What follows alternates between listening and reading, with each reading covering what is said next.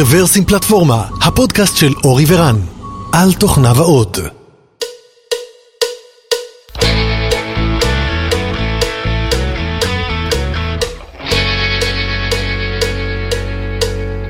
שלום וברוכים הבאים לפודקאסט מספר 362 של רוורסים פלטפורמה, תאריך היום הוא 5 בפברואר 2019 ואנחנו באולפנינו הקאט בקרקור בביתו של אורי. היי אורי. אהלן, מה נשמע? מצוין, מצוין, ונגיד ברוך הבא לאורי כהן. היי אורי, מה נשמע? ברוך הבא. אורי, אה, ידיד הקהילה כבר זמן רב, אה, תרם לא מעט, יכול להיות שנתקלתם בו בעבר, כיום עובד בחברה שנקראת אלסטיק, שזו חברה שתכף אורי יספר לנו עליה, אני מניח שרוב המאזינים כבר מכירים. בעצם היום אנחנו נדבר על שני דברים, על החברה עצמה, על אלסטיק ועל המוצרים שלה, וגם על האופן שבה החברה הזו עובדת, שזו למעשה חברה שהיא מבוזרת. אה, אורי אחד מהבודדים בחברה, החברה עצמה כבר די גדולה, אורי אחד מהבודדים אה, שעובדים בחברה ונמצא בישראל ביום יום, אה, לא היחיד. וזהו, ונדבר קצת על איך זה לעבוד בחברה כזו גדולה ומצליחה ומבוזרת. אז אורי, כמה דקות על עצמך קודם. אחלה, אז שלום לכולם, כבוד להיות בפודקאסט, אני מאזין כבוד כבר הרבה זמן. כבוד ל... שאתה אצלנו. תודה, תודה. אמ, אז אני אורי, אה, באלסטיק כבר כמעט שלוש שנים, אה, לפני כן הייתי בחברה שנקראת גיגה ספייס, מי שמכיר, אה, לפני כן עוד כמה חברות. אמ, ברקע שלי אני באתי מתחום של פיתוח תוכנה, ולפני בערך עשר שנים עשיתי מעבר לכיוון של product, ומאז אני שם. כיום באלסטיק אני אחראי על ה product managing של כל מוצרי ה cloud שלנו. אוקיי, אז בואו קצת נדבר על אלסטיק. מה זה אלסטיק למי שבמקרה לא מכיר? כן, אז מי ששמע את השם Elastic Search זה, זה פלטפורמת קוד פתוח, שבעצם במקור נוסד כמעין מנוע חיפוש מבוזר מעל ספרייה שנקראת Lucene, ומאפשרת אה, להכניס דאטה בצורת documents ולעשות עליו אה, חיפושים ואגרגציות וניתוחים. זה בעצם הבסיס לחברה. הפרויקט עצמו שוחרר אה, לאוויר העולם ב-2010 על ידי שי בנון, שהוא גם אחד המייסדים של החברה. אה, ומאז אה, כמות ה-use cases גדלה, ה-use case הראשון המהותי שהיה זה use case של Log Analytics, וסביב זה נוצרו עוד שני פרויקטים מאוד מעניינים של open source, אחד מהם נקרא Logstash, שבעצם עושה, נקרא לזה עיבוד של המידע לפני שהוא נכנס ל-Elastic Search. למשל יש לוג של Apache server, אז צריך לנתח אותו ולפרק אותו לגורמים ולהפוך אותו ל-structured JSON document, אז זה מה שלוג יודע לעשות עם המון המון פלאגינים מתוחכמים. אה, ומוצא ש... או פרויקט שנקרא Kibana, שהוא בעצם אה, אה, שכבת UI מעל Elasticsearch, שיודע לעשות visualization של כל הדאטה שנמצא ב-Elasticsearch. אוקיי, ואני מניח שגם ללא מעט אנשים זה ידוע כה stack של, שנקרא ELK או ELK. כן. אז ELK זה כאילו משחק כזה שבחברה זה מין אה, יחסי שנאה אהבה, כי ELK אה, הוא brand name מאוד אה, ידוע ונפוץ, אבל הוא, הוא קצת מגביל את ה stack שלנו לכיוון של logging בלבד. וחוץ מזה גם הוספנו עוד כל מיני דברים במהלך השנים, למשל כמו Beats, שזה lightweight shippers שיושבים ב client אז היה BELK והיה ELKB, אה, ובסוף החלטנו לקרוא לזה Elastic Stack, כי בעצם רצינו להתרחב בעוד תחומים, ובאמת היום אנחנו עושים גם דברים כמו APM, אה, וכל מיני חיפושים ב-level יותר גבוה, Site Search, מה שאנחנו קוראים App Search, אז, אז היום השם הקנוני הוא Elastic Stack. אוקיי, okay, אז יש פה כמה דברים uh, מעניינים ולא שגרתיים. אחד זה פרויקט uh, בקוד פתוח שאני מניח שרוב המאזינים שלנו מכירים ומעריכים ומשתמשים או השתמשו בו בעבר. שתיים זה יזם ישראלי שלקח חברה מאפס להצלחה מסחרית מאוד מרשימה. נכון להיום, אני רק אגיד למי שלא היה פה איתנו בשנה האחרונה, uh, החברה הנפיקה. שווי של, אני לא יודע אם, אם אני אגיד עכשיו זה כנראה כבר לא יוצא נכון בזמן שאתם שומעים, אבל כמה מיליארדי דולרים בקלות, אה, לחלוטין לא טריוויאלי, ובנה חברה שהיא מבוזרת. כל זה אה, בבת אחת. אז אה, קודם כל תודה לך שי שנתת לנו חומר טוב לפודקאסט. ומוצר טוב. ומוצר טוב, בהחלט. כן. אה, ובואו ננסה ככה לדבר על החלק האחרון, ואני מניח שיש קש- קשר בין החלקים השונים, זאת אומרת עצם זה שזה יזם ישראלי וזה open source וזה כלי שהוא תשתיתי ועצם זה שהחברה עצמה מבוזרת. בואו נתחיל מהנושא של חברה מבוזרת ואני מניח שמשם גם נדנוד למקומות אחרים. אולי נתחיל אפילו בדבר הכי פשוט, איך נראה היום יום שלך? קם בבוקר, לובש פיג'מה אה, ומתחבר לסקייפ, איך זה נראה? אמר שהוא קם בבוקר? לא קם בצהריים? אני חייב לקום בבוקר, יש לי ארבעה ילדים. אה, אוקיי. אה, כן, יורד לקומה למטה, אה, שם את הילדים במסגרות, אה, בדרך כלל עושה איזה אימון, ואז חוזר, מתחיל את היום באזור תשע וחצי, עשר. בעצם רוב הבוקר שלי יחסית שקט, כי אני עובד הרבה מול, מול אנשים שנמצאים בארצות הברית. ואז נגיד לקראת שלוש-ארבע מתחילות פגישות. בדרך כלל אני מסיים באזור שש וחצי, שבע. ואז תלוי בערב, יש ערבים כמו, כמו למשל היום שאני יותר פנוי, ויש ערבים שאני ממשיך לפגישות עד, אה, עד שעות יותר מאוחרות. אוקיי, אז, אז אה, אה, זה כבר נשמע פחות מהאידיאל שדמיינתי לי. למה יום ראשון, ב- יום ראשון הוא יום-. יום אידיאלי. יום ראשון זה יום של קצ'אפ. כן, כן, כן. אבל אה, זאת אומרת, מצד אחד, אני חושב שהרבה אנשים רואים את היכולת לעבוד מהבית בצורה מבוזרת כאיזשהו משהו שנותן לך אה, להיות במוד שהוא קצת יותר ידידותי למשפחה. אה, מצד שני, לפחות במקרה שלך, השעות הן פחות ידידותיות, זאת אומרת, נכון שיש לך את הבוקר באיזי, אבל רוב הערבים הם למעשה עבודה עם מי שנמצא בארצות הברית במקרה הזה. אז כן, אז, אז יש פה בעצם, אה, זה trade off. הבוקר הוא מאוד רגוע, ואני יכול לעשות אימון כל בוקר, ואני כמעט כל צהריים אוכל עם, ה, עם, ה, עם הילדים שלי, אה, אז יש את היתרון הזה. מצד שני, כן, יש, יש אה, שניים, שלושה ערבים בשבוע שאני עובד נגיד אחרי ארוחת ערב, בעיקר באינטראקציות עם אנשים שאני, שאני עובד איתם ברמה יותר, נגיד, שוטפת. אמ, אבל לא כל תפקיד ככה בעצם, אני בתפקיד שהוא יחסית מאוד cross functional. אז מה, מה תפקידך בעצם? אז אני אחראי על, על, על אה, מוצרי ה cloud שלנו, שבעצם זה כיום אה, נגיד שני משפחות מוצרים עיקריות, משפחה אחת זה ה-hosted service שנקרא Elastic Cloud, שבו אנחנו נותנים Elastic Search ו Kibana כשירות. והמוצר השני הוא בעצם הגרסת, אה, נקרא לזה אה, private cloud, שזה לקחנו בעצם את כל התשתית שאנחנו משתמשים לנהל את המוצרים שלנו, ואם אתה ארגון שמנהל אה, אה, נגיד אה, חמישה או יותר קלאסטרים, אז אה, אתה יכול להשתמש בזה לנהל את כל, את כל הקלאסטרים, לדאוג שהם מאובטחים, אה, לעשות backup וכולי. בעצם זה אותו code base שאנחנו בעצם, יש לנו שני, שני מודלים של הפצה אליו.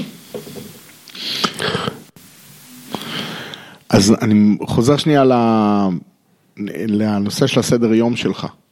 תיארת פחות או יותר שהפריים טיים של העבודה, מבחינתך, זה כזה שלוש-ארבע, הילדים כבר בחזרה מהמסגרות. איך מצליחים להפריד? איך, אה, איך, נות, איך נותנים לך את השקט? לא תמיד נותנים, וזו נקודה מאוד חשובה, בעצם החברה מאוד אה, פתוחה לזה שאנשים עובדים מהבית, והרבה פעמים אתה רואה אפילו אה, שי או אנשים אחרים בהנהלה יושבים והילד שלהם נכנס לחדר באמצע והם עושים מיוט. יש פה אלמנט של חינוך של הילדים, בעצם מגיעים, אה, נגיד, אה, שניים מהילדים שלי מגיעים באזור שתיים, שלוש כזה, אה, ואני אומר שלום, אוכל איתם צהריים. ואז אני סוגר את הדלת, והרבה פעמים הילדים היותר קטנים מגיעים בארבע חמש ומתפרצים לחדר, ועובדים על זה. לאט לאט הם לומדים ש, שכשאבא סוגר את הדלת והידית מורמת, אז זה עם הדלת של הממ"ד, אז כן. אסור לדפוק, אלא צריך לחכות שהוא יצא. אה, אבל יש, כאילו צריך לדעת, יש בעצם טולרנס לדבר הזה ברמת החברה. מובן שכאילו אנשים עובדים מהבית. אוקיי, עכשיו אם נסתכל על זה מהכיוון של החברה, איך מנהלים חברה כל כך גדולה? או אפילו צוות מוצר קטן, אבל איך מנהלים את זה אה, מרחוק? אה, דיברנו בעבר על אוטומטיק, אבל כבר עבר די הרבה זמן מאז שיצא לנו לדבר. מה, מה הכלים, מה הטכניקות, מה, מה עושה את זה, זאת אומרת, אם אני לוקח את החברה שבה אני עובד היום ואומר לכולם, אוקיי, מעכשיו כולם עובדים מהבית או ממשרדים אה, מבוזרים, אה, די ברור לי שזה לא יעבוד סתם ככה. כן. אז מה, מה המתודולוגיות העיקריות? איך זה עובד? כמה היא גדולה, אלסטיק? כמה היום אנשים? אנחנו יותר מ-1200 עובדים. גדולה. כן, וגדלים גם בקצב די, די משוגע, אה, שאני הצטרפתי לפני פחות משלוש שנים, היינו 350 איש בערך. אמ, אבל התייחסת בו לדבר מאוד מהותי, שזה, שזה הקלצ'ר של החברה. בעצם זה לא, אתה לא יכול היום ל, ל, לקחת חברה שרגילה לעבוד בצורה מסוימת ופשוט להגיד לה, תשתמשו עכשיו בסלאק, תשתמשו עכשיו בזום ו, ולצפות שזה יעבוד. אמ, אני חושב שהבסיס פה הוא מאוד חזק, החברה נוצרה על בסיס פרויקט קוד פתוח, שרוב הקולבורטור שלו לא ישבו ליד אה, שי ואנשים אחרים שייסדו את החברה. אמ, ומוד העבודה מראש היה מבוזר, כלומר הרבה מאוד תקשורת אסינכרונית, אם זה אימיילים, אם זה תקשורת על טיקטים של גיטהאב, Google Docs כשזה כבר נכנס, אה, אז הרבה מאוד תקשורת ב-level הזה. אמ, יש אה, בעצם אה, נגיד היררכיות של תקשורת מאוד מאוד ברורות, אז, אז שצריך תשובה מיידית על משהו, אז כמובן Slack זה, זה, זה הדרך שבה, שבה משתמשים.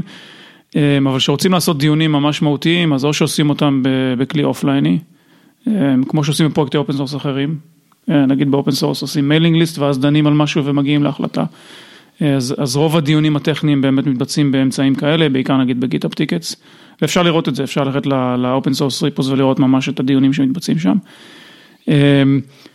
וכשכן צריך לבוא ולהגיד, אוקיי, הגענו פה לאיזשהו שלב שה, שה mode האסינכרוני לא כל כך עובד, בוא נעשה איזה Zoom session ונשב בווידאו ונטכס עצה, אמ, אז, אז, אז עולים על זום ו, ודנים על הדבר, ואז כמובן מתעדים את ההחלטה בצורה מאוד מאוד מפורטת, כדי שכל מי שלא היה בזום, או מי שבמקרה נגיד יצטרף לחברה אחר כך, אה, יוכל, אה, יוכל לראות מה היה. מה עם הטריגרים לעבור מתקשורת אסינכרונית ל...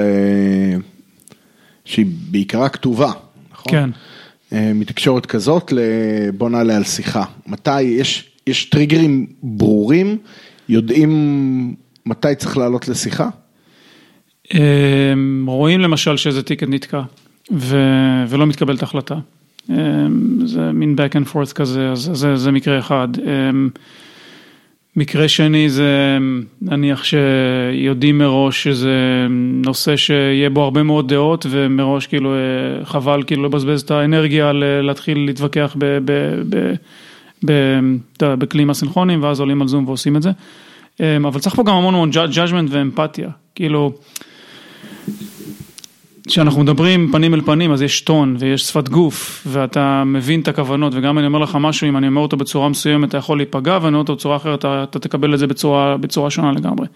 אה, ואין את זה בתקשורת הסינכרונית. אז הכלל הראשון הוא כאילו assume no malice. אה, שמישהו כותב לך איזשהו אימייל או איזשהו אה, הערה בגיטאב אז, אז תקרא את זה כאילו הוא התכוון לטוב ותניח שהוא התכוון לטוב כי גם הרבה פעמים הוא בא מתרבות אחרת למשל אתה אמריקאי והוא ישראלי והוא נראה לך מאוד מאוד, אה, אתה יודע, ישיר ואפילו גס, אבל ככה זה התרבות שלו. אמ, אז, אז תניח שהוא מתכוון לטוב ו, ו, ובאמת תנסה להיות אמפתי לדברים האלה. ואם צריך באמת ואתה רואה שדברים לא מתקדמים אז, אז כל אחד יכול לבוא ולהגיד חבר'ה נראה לי שהגענו פה לאיזה מבוי סתום בוא, בוא נעלה על, על שיחת זום ו, ונדבר על זה בצורה יותר סינכרונית. אבל התניח שהוא בא בטוב הזה, זה, זה ממש ערך בחברה, כן. או איך, איך מטמיעים את זה? כן, זה, זה לגמרי ערך. אמ, יש לנו סט של ערכים שאנחנו קוראים לו The Source Code, הוא נמצא גם באתר שלנו. אמ, ו, ושם כאילו זה לא כללים של עשה ואל תעשה, אבל בעצם זה מין אה, אה, מבטא את הרוח של החברה מאז שהיא הוקמה. אמ, אז, אז זה אחד מהדברים, עשו נומליס, יש, יש, אה, יש ערך של uh, everyone has an accent. אז, אז גם אם אתה אמריקאי והאנגלית שלך מושלמת, יש לך מבטא אמריקאי, זה, וזה לא רק מבטא, אתה יודע, זה, זה, זה גם איך שאתה מתנהג והתרבות שאתה בא ממנה וה, והעולם דימויים שלך, um, וזה בסדר שיש לך מבטא, לכולנו יש מבטא.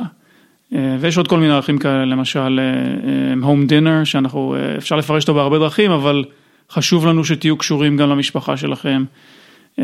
space uh, time, כאילו לאפשר לאנשים לעשות דברים שהם יותר, uh, uh, הם פחות כאילו מובנים ויותר uh, ליזום בעצמם ולתת להם את הזמן ואת היכולת לעשות את זה.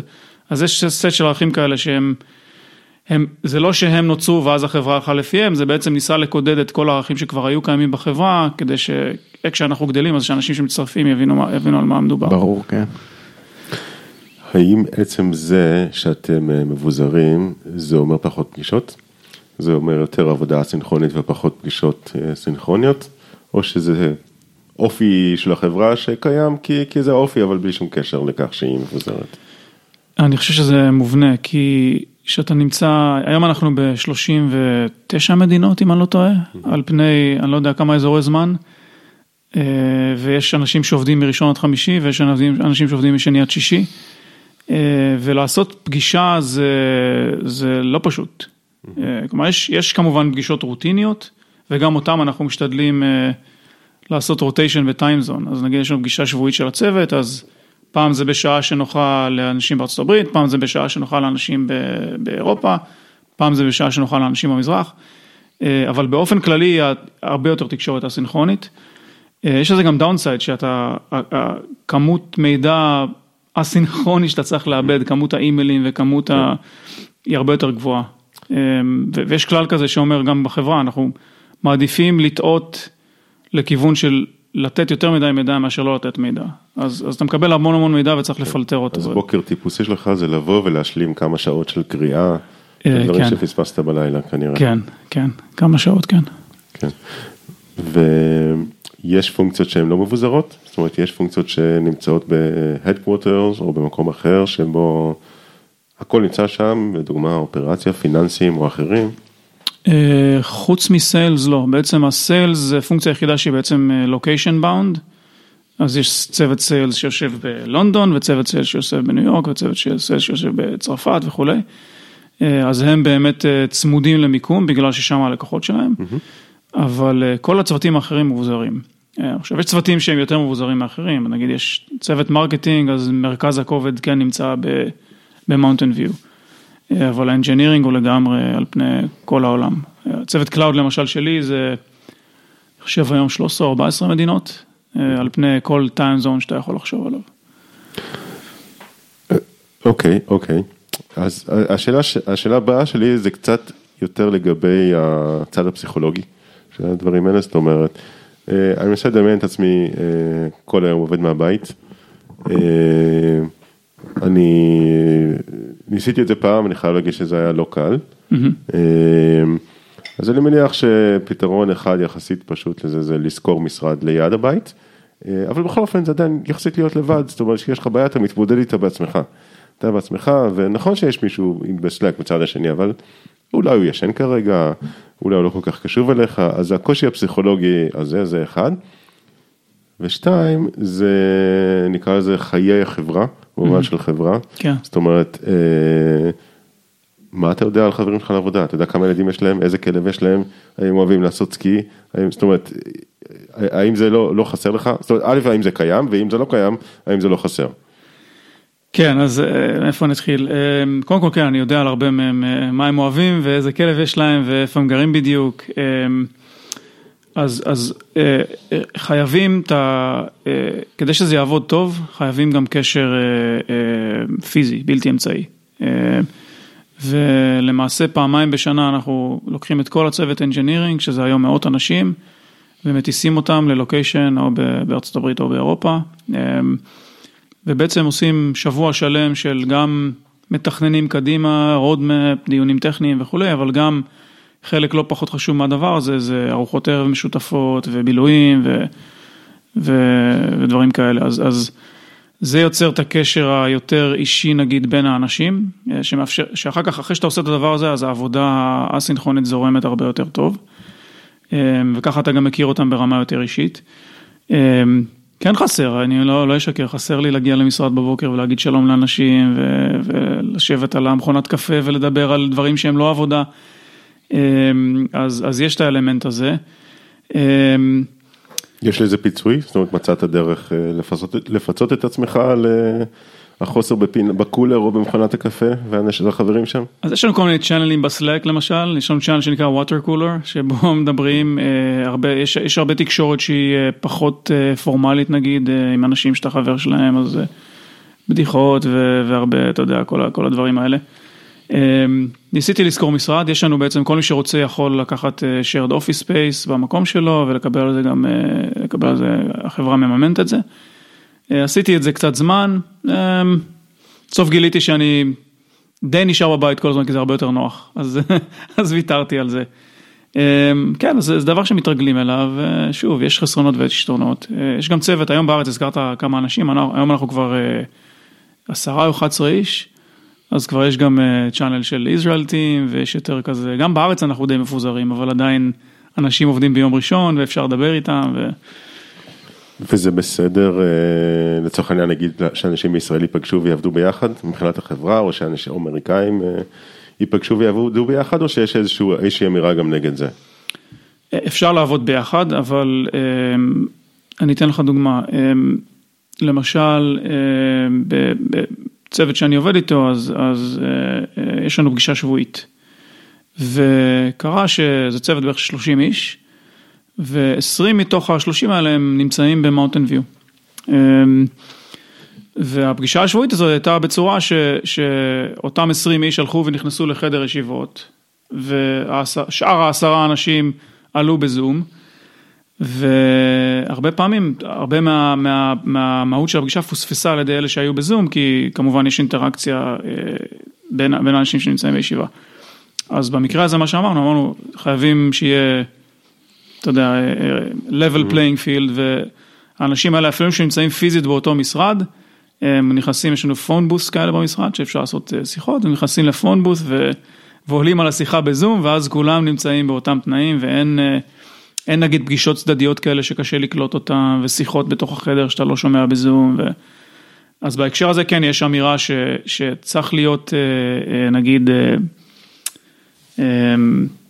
תנאים שווים לכל מי שמשתתף בפגישות.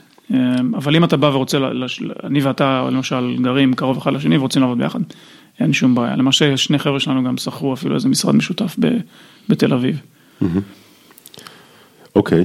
והפגישות עצמן הן, אה, זאת אומרת, אז אמרת שיש פגישות אה, שגרתיות נגיד בזום או דברים כאלה, והן strictly אה, business, או שיש בהן גם צחוקים, או... אולי אפילו חלק מובנה. אני אגיד לך למה אני שואל את השאלה, כי למשל, אה, אה, קראת, אני לא זוכר אם קראתי, ראיתי איזשהו וידאו של מישהו שהוא מנכ"ל טרלו, או שאולי היה מנכ"ל טרלו, זה כבר היה לפני איזה שנתיים, שגם היא חברה מבוזרת, או לפחות הייתה מבוזרת אה, לפני שרכשו אותן, לא יודע מה, מה הם היום. והוא אמר שבאופן מובנה אצלהם בכל תחילת פגישה יש עשר דקות ל social. זאת אומרת, לא מתחילים את האג'נדה של הפגישה. small talk. small talk, כן, small talk, אה, איך נראה השלג היום, תראה לי, תעשה לי רגע סיבוב בבית, נראה מה התחדש, כאילו דברים כאלה, ממש בצורה מובנית, לא מתחילים את האג'נדה לפני שעושים עשר דקות של סמולטוק. אה, אז תהיתי אם גם אצלכם יש איזשהו תרגיל כזה או אחר. מעניין, אין לנו משהו מובנה, אבל כשאני אה, חושב על זה בדיעבד, כמעט כל פגישה מתחילה באיזה, נגיד לא עשר דקות, אבל שלוש, חמש דקות של סמולטוק ודיבורים.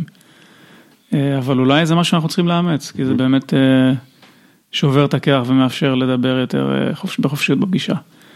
מה שכן, הפגישות עצמן צריכות להיות מובנות, כי, כי זה, זה לא רק לפגישות זום, באופן כללי פגישות רצוי שיהיו מובנות, אבל יש לנו מעין פרוטוקול שאנחנו עוקבים אחריו, שאנחנו עושים פגישות, יש תמיד אג'נדה ברורה, יש מסמך שתמיד מוצמד ל invite. יש תמיד מישהו שלוקח notes, אז אה, מנסים, מנסים להיות מאוד מסודרים בקטע הזה, כדי שהפגישות יהיו אפקטיביות. אוקיי, זאת אומרת מבחינת הכלים, טכנולוגית אין פה כנראה שום דבר חדש שאף אחד לא מכיר, זה, זה Slack וזה גוגל דוקס וזה גיטאב. וזום, וזום. כן.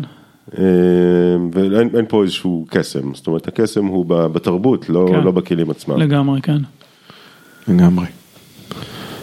אוקיי, אה, עכשיו לא מזמן החברה הונפקה, לפני כמה? שנה כבר? כמה זמן? אה, אוקטובר, אוקטובר האחרון.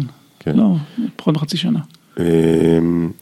וזה משהו שיש לו פוטנציאל לעשות איזשהו שינוי אה, מהותי כן. בחברה. אין חדר שבו אפשר, אה, כולם יכולים להרים כוסית ולשמוח. חשבתי אולי תוכל קצת לשתף אותנו בנגיד איך נראה הסלאק או הזום של החברה באותו היום, או איך נראה היום שאחרי, או כן. האם בדיעבד שאתה מסתכל, אה, החברה שלפני שונה במשהו מהחברה שאחרי. אה, כן, יש, יש כמה אספקטים, אז, אז היה לי... עושים software capitalization? מה זה אומר? או, אז כנראה שלא. אמ, היה לי המזל והכבוד להיות ממש בניו יורק סטוק שעשינו את ההנפקה. אמ, וניגשנו לזה בעצם בצורה מאוד מסודרת, אז, אז לא יכולנו לחשוף את התאריך של ההנפקה למי שלא הגיע לה- להנפקה עצמה אה, עד נגיד שבוע לפני, אה, אבל כשכן חשפנו את זה אז אה, היה, היה מבנה מאוד מסודר של אה, אה, אה, פותחים זום כללי שכולם יכולים לעלות עליו, אפילו אני חושב שנתנו אקספנס לקנות יין או משהו, אני לא, לא בטוח מה קרה שם, דאגנו שיהיה שידור ישיר מה trading floor בזמן ההנפקה, כך שאנשים בחברה, לכולם היו לינק והם ראו את זה, למשל, למעשה אנשים ב... מה שקרה, היה את ההנפקה ואז יש תהליך, בניו יורק יש תהליך אה, אה, שלוקח איזה שעה, שעתיים של למצוא את המחיר האופטימלי להתחיל בו את המסחר. אה, וזה לוקח זמן, אה, בנסדק ישר מתחילים את המסחר, ובניו יורק stocks יש, ממש אנשים שעושים את, ה trading הזה עם הקונים, ובזמן הזה בעצם אה, אנחנו מחכים על, על ה trading floor, ורואים את המחיר כל הזמן הולך ועולה. זו הייתה כן הנפקה מאוד מוצלחת. אבל אנשים בבית אה, ראו את זה בווידאו וקיבלו פרשנות והבינו למה זה עולה, אז במידה מסוימת ידעו הרבה יותר מאיתנו. על מה קורה, כן. אמ, אז כן, אז, אז היה בעצם אה, תהליך מאוד מסודר של איך אנחנו משתפים את כל החברה בדבר הזה. אמ, לגבי נגיד מה השתנה, אמ, באופן כללי אנחנו חברה מאוד פתוחה, אחד, אחד העקרונות שגורמים לדבר הזה לעבוד זה, זה transparency. ואני אתן לך דוגמה, כשעבדתי בגיגה ספייסס בעצם היו משרדי לוויין, היה משרד בארצות הברית והיה משרד בלונדון, ו...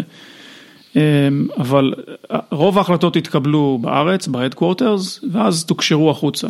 אמ, אבל הרבה פעמים המוטיבציה מאחורי ההחלטות, או התהליך שלקח כדי להגיע להחלטה לא תוקשר החוצה. אה, ואז יוצר מצב כזה של אנשים, ב, ב, נגיד בקצוות, לא בדיוק מבינים למה עושים דברים מסוימים ו- ולמה אלה שם בישראל החליטו על... אז בעצם פה אין את הדבר הזה, יש תהליך שהוא מאוד שקוף.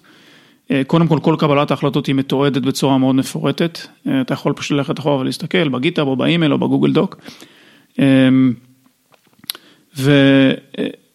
ויש עדכונים שוטפים שיוצאים מכל פונקציה בארגון אה, לכל שאר הארגון, למשל אה, בתוך engineering, כל צוות ב engineering שולח עדכון שבועי של מה התחדש ואיזה דברים עבדו עליהם, אה, וגם איזה משרות פתוחות יש למשל, אם מישהו עכשיו רוצה לעשות איזה שינוי ולעבור צוות.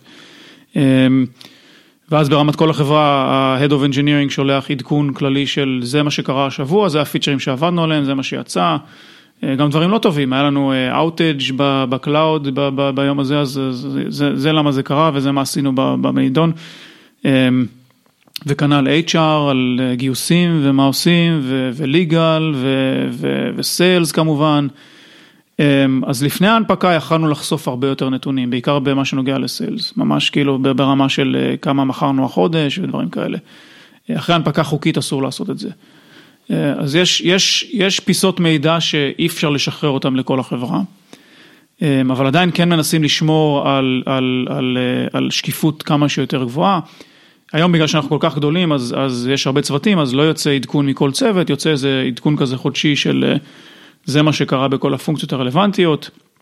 אז למשל ברמה של engineering זה כולל אה, מה הוצאנו, מה ה-road map, אה, כל מיני KPIs שרלוונטיים למוצרים שלנו וכולי. אוקיי, אז אתה אומר, אחד הדברים לפחות שהשתנו זה שאם בעבר הייתם יכולים להחליט לגמרי בחופשיות על טרנספרנסי מלא, אז היום מבחינה חוקית יש, יש מגבלות, לפחות בצד הפיננסי, כן. אה, אבל מעבר לזה אתה, אתה לא מרגיש שיש שינוי משמעותי. אני מניח שהייתה גדילה משמעותית בכוח אדם, כן. ש, שמתאפשרת בעקבות ההנפקה. אה, אוקיי, למעשה גדלנו הרבה גם, גם לפני, אבל, ו- ואני יכול להגיד שכבר כמעט שנה לפני ההנפקה פעלנו ב...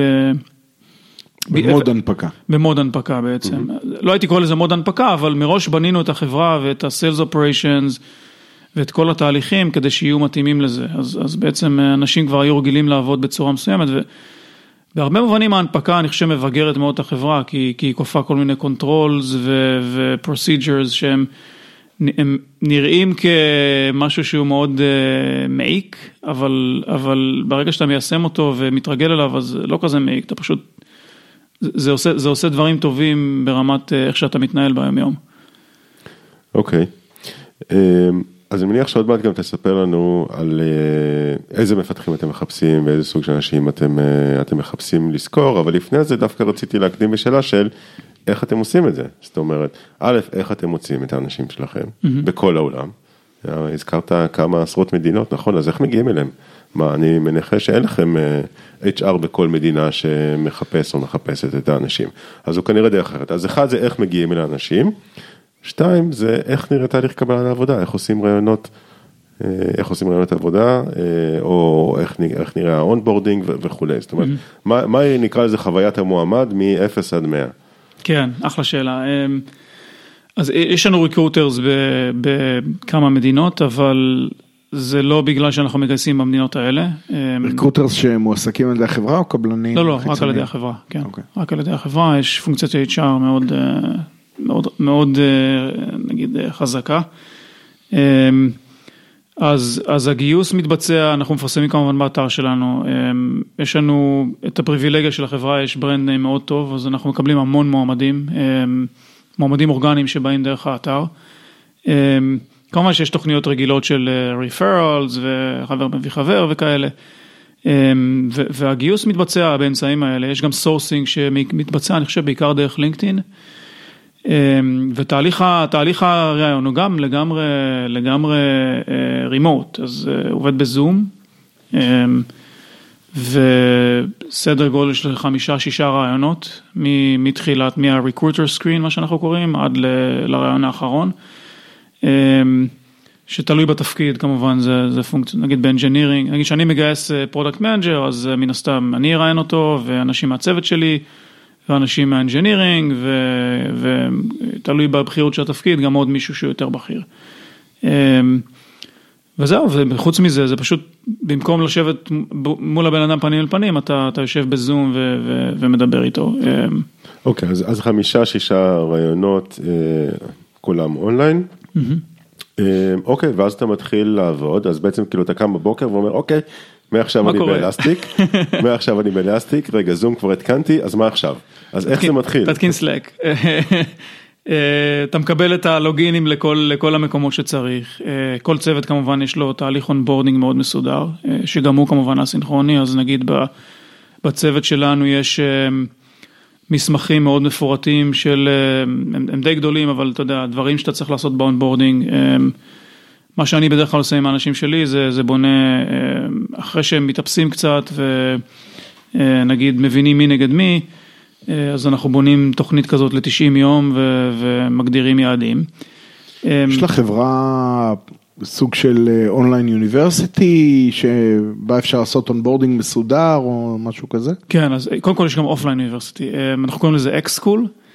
אה, ופעם בחודשיים בעצם כל מי שהתגייס במהלך חודשיים האחרונים מטיסים אותו למאונטן ויו, לנגיד שלושה ארבעה ימים של orientation, ששני ימים הם כאלה כלליים על החברה, אה, ו, ועוד יומיים הם יותר ספציפיים לפונקציה. אה, אז גם זה משהו שהוא מאוד מאוד מתודי ו, וכל מי שמתגייס ל Elastic יש לנו class של X-School וזה מין כזה אירוע. ו, אה, וכל יום רביעי בשבוע שזה קורה אז עושים מין כזה תמונה קבוצתית ואנשים ב Slack שלא נמצאים אז שולחים תמונה שלהם וכולי. אה, אז זה, זה orientation. אה, יש online university בהיבט של, של המוצרים עצמם, יש המון המון training courses, היום אנחנו ב mode של... זה בעיקר לצוותי מכירות, customer support וכאלה? אה, גם מכירות, יש להם enablement, process אה, מאוד מסודר, אה, כולל גם certifications, גם engineering, שהם צריכים לעבור כל מיני trainings, ויש את התהליכי onboarding הספציפיים לכל צוות שהם יותר נגיד מפורטים לצוות הזה. אני יכול, אני מנסה להיכנס לראש של עובד חדש בחברה ואולי אפילו עובד צעיר, אוקיי? Mm-hmm. מישהו שהוא ככה, לא יודע, סיים את האוניברסיטה בחמש שנים האחרונות ואולי עבד בחברה אחת או שתיים, אבל זו פעם ראשונה שלו בחברה כזו מבוזרת. והוא התקבל לעבודה ועבר את הראיונות וסבבה. עכשיו הוא לבד עם עצמו במשך אה, נניח חודשיים, בהתחלה עד שאולי הוא נפגש עם ה X-School, אה, יכול להיות שהוא מדבר עם המנהל שלו כמה פעמים, אה, אבל רוב הזמן הוא לבד, ואני אני חושב שיש אנשים שלהם זה קצת יותר קשה. זאת אומרת, ההתמודדות הזאת, גם התמודדות עם קשיים, אה, קשיים מנטליים של, של אה, להבין את החומר, להצליח לכתוב את התוכנית, להצליח mm-hmm. לפתור באג וכולי, שלכל אחד זה קשה גם כשיש כולם מסביבו ומחבקים אותו. להערכתי זה גם יכול להיות קשה יותר למי שנמצא לבד. והוא לא כל כך יודע, זאת אומרת, הוא לא יודע שלכולם קשה. הוא יודע שלא קשה, הוא לא יודע שגם לאחרים קשה. Mm-hmm. ואני שואל את עצמי, אז, אז, אז מהקושי הזה אפשר להתעלם ולא ננסה. אני שואל את עצמי, האם מצאתם שיש טייפקאסטים שלהם קצת יותר קשה? אה, נגיד, האם ראיתם מקרים של אנשים שבאו ואחרי מספר חודשים באו ואמרו, אוקיי, תשמעו חבר'ה, החברה מגניבה, אבל לי זה לא מתאים, צורת העבודה הזו, ולחלופין טייפקאסטים שדווקא פורחים בסיטואציה כזו. האם ה... יכולת להיות לון וולף היא, היא מובנית ב... כאילו מחפשים אנשים כאלה בתהליך הגיוס? אה, לא בהכרח, כי יש המון עבודת צוות. אז אתה, אתה צריך לדעת לעבוד בצוות, זה פשוט uh, במדיומים אחרים. Uh, דרך אגב, לכל, לכל uh, עובד חדש מצמידים גם מנטור. אז יש מישהו שהוא בדרך כלל ב time zone שלך, שמלווה אותך ברמה יומיומית ועוזר לך, נגיד, לקבל אוריינטציה על מה קורה, ולהשלים את תהליך ה onboarding בהצלחה, אז תמיד יש לך עם מי לדבר. אמ, היו, היו מקרים שאנשים באו ואחרי חודשיים או שלושה אמרו וואלה, פחות מתאים לי ה mode הזה, אמ, זה מיעוט מאוד מאוד קטן של אנשים שאני זוכר. אמ, אני חשוף בעיקר לגיוסים של, של הצוות שלי ושל הצוות engineering של cloud ושם כמעט לא היו מקרים כאלה. ספציפית לטייפקאסטים, לא יודע, קשה לי להגיד, אה, יש לנו מכל ה... אתה יודע, היית חושב שזה אולי אנשים שתרמו בעבר ל open source ורגילים ל mode הזה, אבל אה, זה... זה לא, זה לא אנשים... מצאתם לא, קורולציה. לא מצאנו איזה קורלציה. כן, אז אתה אומר, זה, זה אולי שובר בודדים, אבל מצד שני גם יש כאלה, אני מניח שגם נהנים מזה, זה לא, זה לא כן, רק שובר, כן. כמו כל דבר עם החיובי יש גם את השלילי, כן. אה, אבל זה לא משהו שבאופן נגיד סטטיסטי יותר בולט מבחברות שהן לא מבוזרות. לצורך העניין. זאת אומרת, בכל חברה יש, יש, יש, אה, כל אחד שמצטרף לחברה, תמיד יש איזשהו סיכוי שבסוף זה לא יסתדר. Mm-hmm. אתה אומר, לא, לא, לפחות לא הבחנתם במשהו שהוא חריג לרעה במובן הזה של אה, בגלל שזו חברה מבוזרת, אז יש יותר אנשים שקשה להם. אה, לא, להפך, האמת אנחנו עושים מה שנקרא engagement surveys חצי שנתיים והמספרים שלנו הם מאוד מאוד גבוהים ביחס לכמעט כל, כל מתחרה, בקט... כל, כל חברה שהיא בקטגוריה שלנו. אה, וגם באופן אבסולוטי, אז, אז נגיד הנתונים מראים אה, לגמרי ההפך, שאנשים מאוד מאוד מרוצים וטוב להם בחברה. אוקיי, אה, בסדר, אנחנו מתקרבים כבר לסוף, וספר לנו קצת, יש לנו עוד כמה דקות, מה, מה אתם מחפשים פה בישראל או בכלל בעולם, כיוון שהחברה היא מבוזרת, אבל... בגדול, אם אני כיום מתעניין באלסטיק, מה אלסטיק מחפשים? אז כמעט הכל, יש לנו, לדעתי, עשרות אם לא מאות משרות פתוחות באתר. אמ, למעשה כל משרה ש, שכתוב עליה anywhere, אמ, זה משרה שאפשר לגשת אליה מהארץ. אני אומר שאין לנו עדיין ישות משפטית בארץ, אז אנשים שכן מתגייסים לעבוד בארץ, מבחינת החברה הם עובדים לכל דבר ועניין, רק הקונסטלציה המשפטית בארץ זה לעבוד כעצמאי ולהוציא חשבונית לחברה מחו"ל. אה, אנחנו כן, כן, כן נפתח ישות בארץ, אה, אני לא יכול להגיד בדיוק מתי עדיין, אבל, אבל זה גם יקרה ואז אנשים כאלה יהיו שכירים רגילים. אה, אז יש המון משרות, משרות ב engineering, יש בלי סוף לכל הצוותים שלנו, אז אמרתי Elasticsearch, בעיקר בכיוון של Java ו-Distributed Systems, Kibana זה, זה Front-End, JavaScript, Node. Beats זה הרבה Golang, אצלנו בצוות cloud גם Golang וגם Scala מי שאוהב. יש משרות של marketing, יש משרות של product, לי יש איזה משרה או שניים פתוחות בצוות שלי, אז, אז זה כל המגוון בעצם, פשוט כל משרה שכתוב עליה anywhere היא זמינה לאנשים בארץ. אוקיי, okay. בסדר, יופי, אז uh, תודה רבה שבאת, בכיף. היה תענוג ומעניין. תודה רבה. להתראות. תודה שאירחתם אותי.